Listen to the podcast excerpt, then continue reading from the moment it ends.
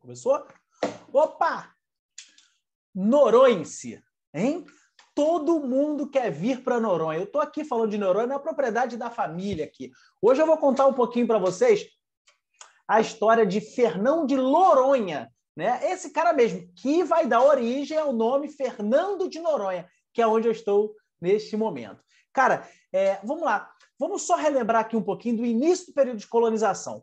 É, nos primeiros anos de colonização, é como se o território brasileiro tivesse ficado, entre aspas, esquecido por Portugal. Né? É, Portugal tinha um comércio muito lucrativo com o Oriente. Né? Então, assim, no primeiro momento, é, o território não, não, não apresentava nada que justificasse deixar de investir nesse comércio com o Oriente para investir aqui.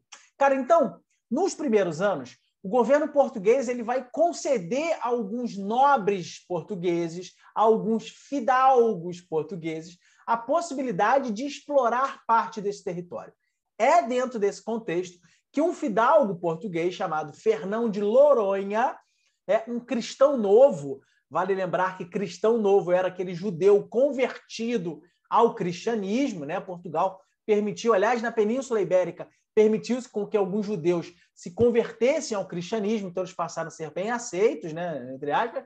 Pois bem, então era esse a condição de Fernão de Loronha, um cristão novo, né, que, que recebe a autorização de, de Manuel, que era o rei de Portugal, para arrendar, para ocupar parte do território que hoje corresponde à ilha de Fernando de Noronha, né? uma ilha que atualmente pertence ao estado de Pernambuco.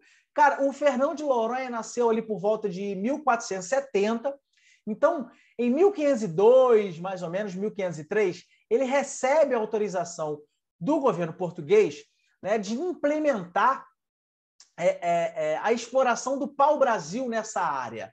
Né? Assim, lembrando sempre que ele vai financiar a exploração de pau-brasil nessa região. E dá muito sucesso, cara. A exploração de, de, de pau-brasil dá muito certo naquela região, então o Fernão de Loronha acaba se destacando na exploração do pau-brasil. Então, graças a esse sucesso, em 1504, ele recebe como um presente este território, esta ilha, que hoje recebe o nome de Fernando de Noronha. Né? O nome do cara era Fernão de Loronha, mas aportuguesaram, sabe-se lá por quê, para Fernando de Noronha, né? que é onde, repito, eu estou aqui, propriedade da família, eu, Bruno Galhaço, a galera toda aqui no, no Chuchuzão de Noronha.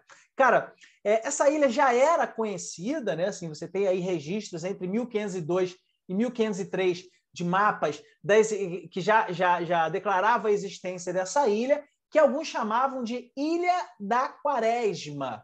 Né? Assim, Acredita-se que o primeiro a ter reconhecido, né, ter conhecido essa ilha e relatado, foi o navegador italiano Américo Vespúcio, ok?